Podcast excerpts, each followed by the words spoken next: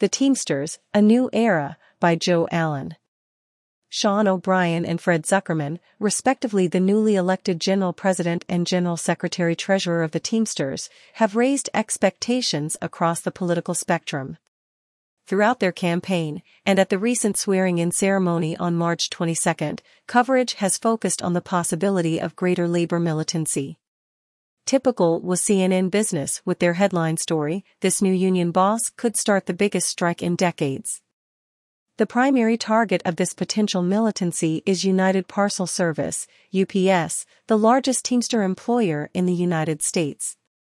The O'Brien Zuckerman Teamsters United slate won a landslide victory over Steve Vairma's Teamster Power slate last year largely because of their opposition to the hated 2018 national UPS contract. Vairma was the anointed successor to longtime Teamster leader Jim Hoffa, whose two decades in office witnessed stagnation and across-the-board concessions in booming industries, especially logistics, and most notably at UPS. The O'Brien-Zuckerman leadership are expected to produce a different outcome in the upcoming 2023 contract negotiations with UPS. O'Brien and Zuckerman's victory, however, was tempered by the lowest turnout in rank and file voters since 1991, an example of how two decades of stagnation under Hoffa has impacted the membership. Cynicism is widespread, but there is also an eagerness for vitality to return to the Union, some of which is born out of desperation there is a widespread feeling that the Teamsters have to change or face increasing marginalization as a national union in the logistics and transportation industries. Yet, how much change can be expected from a new leadership team that only a few years ago were some of Hoffa's most vigorous supporters, and largely jumped ship to the opposition to preserve their leadership positions in the union? Transition the long four-month transition period, from O'Brien and Zuckerman's victory to formally taking office, saw a flurry of activity at the normally staid Teamster headquarters. Sean O'Brien resigned as president of Local 25 in Boston and Teamsters Joint Council 10, covering all Teamsters in New England, to concentrate full-time on the duties as general president. O'Brien held regular Zoom calls to announce his appointments to lead the mini craft and industry divisions of the vast Teamster bureaucracy. Compared to the Hoffa years, when members were kept in the dark about developments in the union and contract negotiations, O'Brien and Zuckerman have struck a pose of openness and transparency. Since being sworn into office, O'Brien has hit the road visiting local unions and meeting with striking workers and shop stewards. O'Brien and Zuckerman also moved quickly to deal with two issues left hanging by Hoffa. They authorized a $1 million donation to the Teamsters Local 174 Strike Fund in Seattle for concrete delivery drivers. Local 174 had been on strike for the past five months halting major construction projects in the booming city. O'Brien also announced that he was moving to withdraw Local 117's support for the disastrous gig worker bill in the Washington state legislature. The Seattle local is led by Vairma Hoffa supporter John Scearcy. Hoffa had taken a hands-off approach to both the cement strike and the gig worker bill, despite each having national implications for the union. Despite these interventions by the new O'Brien leadership, both gambits appear to have failed the surrender of Local 174, despite the infusion of funds from O'Brien, is not the best advertisement for the Teamsters Amazon organizing project by losing an important strike in Amazon's front yard. O'Brien's intervention also came too late on the gig worker bill as it was signed into law on April 1. Continuity or change. At the same time, O'Brien appointments to lead the union's mini craft and industry divisions reveal that the new leadership is almost entirely drawn, with few exceptions, from current full-time Teamster staffers and officers. All of the picks were predictable. These are safe, in-house choices, not something that will shake up the sclerotic Teamster bureaucracy. Some are direct holdovers from the Hoffa era, like John Murphy and Bill Hamilton. Murphy was UPS freight director under Hoffa. He was appointed by O'Brien to lead the long-suffering National Freight Division, where he largely failed. He was on the negotiating team for the 2018 UPS freight contract that was rejected on the first round of voting by 62% of the members. Under Hoffa, Bill Hamilton was director of the Express Division, whose largest component is DHL, and he will keep his job in the new administration. Hamilton campaigned to pass the 2018 UPS contract that was rejected by the members but imposed undemocratically by Hoffa. In many ways, Hamilton personifies a section of conservative Teamster Old Guard that defected to O'Brien without changing their spots. Another similarly suited Hoffa supporter who defected to O'Brien is Tom Erickson, the Blaine, Minnesota-based leader of Teamster Local 120. He was appointed director of the warehouse division, the job formerly held by Steve Vairma. The choice is disturbing because of Erickson's sympathy for the Trumpian right and hostility to Black Lives Matter. Under Erickson's leadership, Local 120 endorsed Pete Stauber, a former cop union leader and Trump supporter, for Congress in 2020. Local 120 also offered to host the National Guard in their Union Hall, who deployed to contain protests following the verdict in Derek Chauvin's trial. Labor activists expelled the Guard from Federation's property. O'Brien talked about putting more resources into the pipeline division.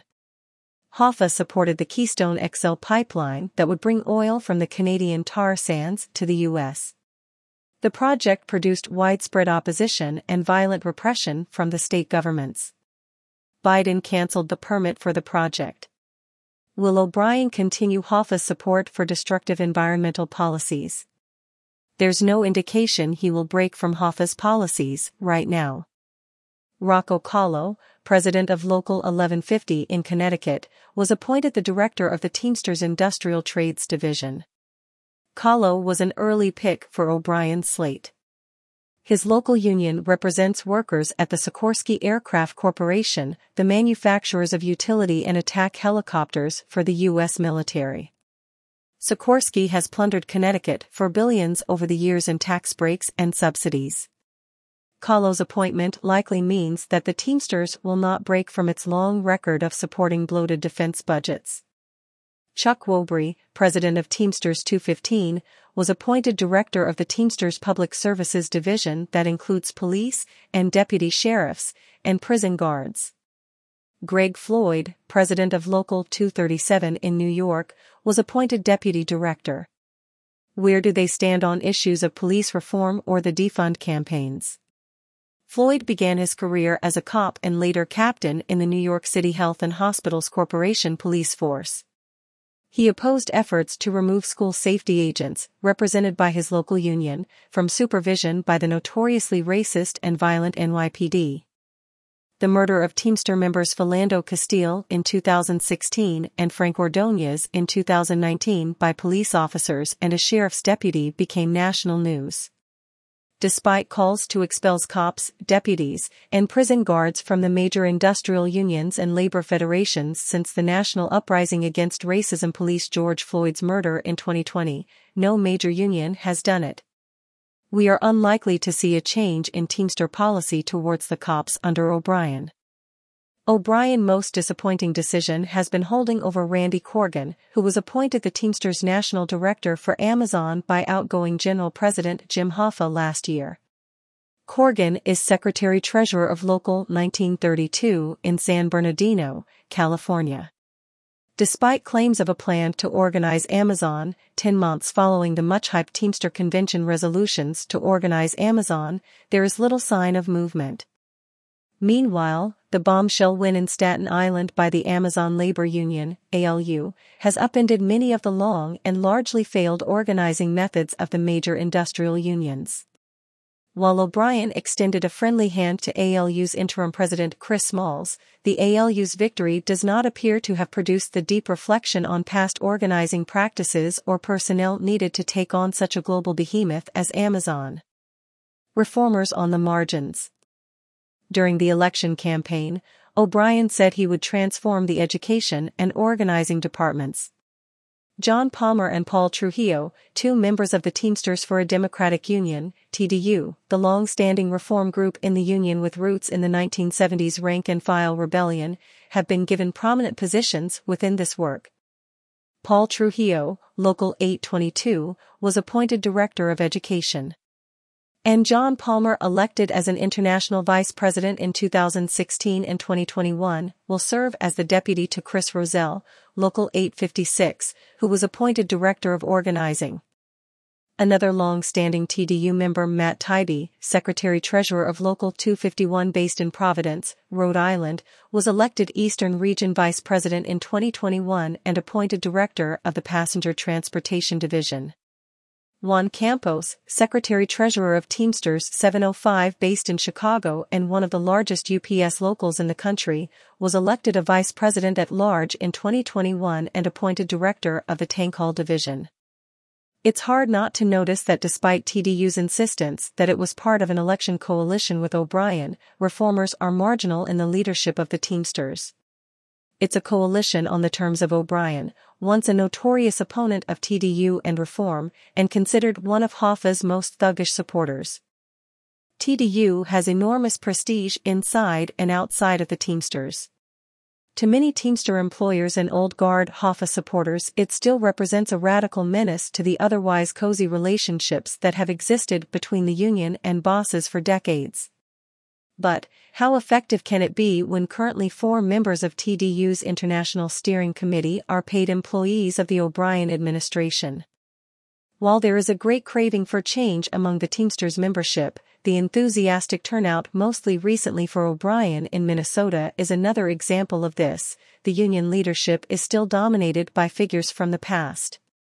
Barry Eidlin, writing in Jacobin, celebrates the opportunity for change and the possibility of building fighting coalitions within the Union, such as those that led successful strikes in the 1990s and even the 1930s.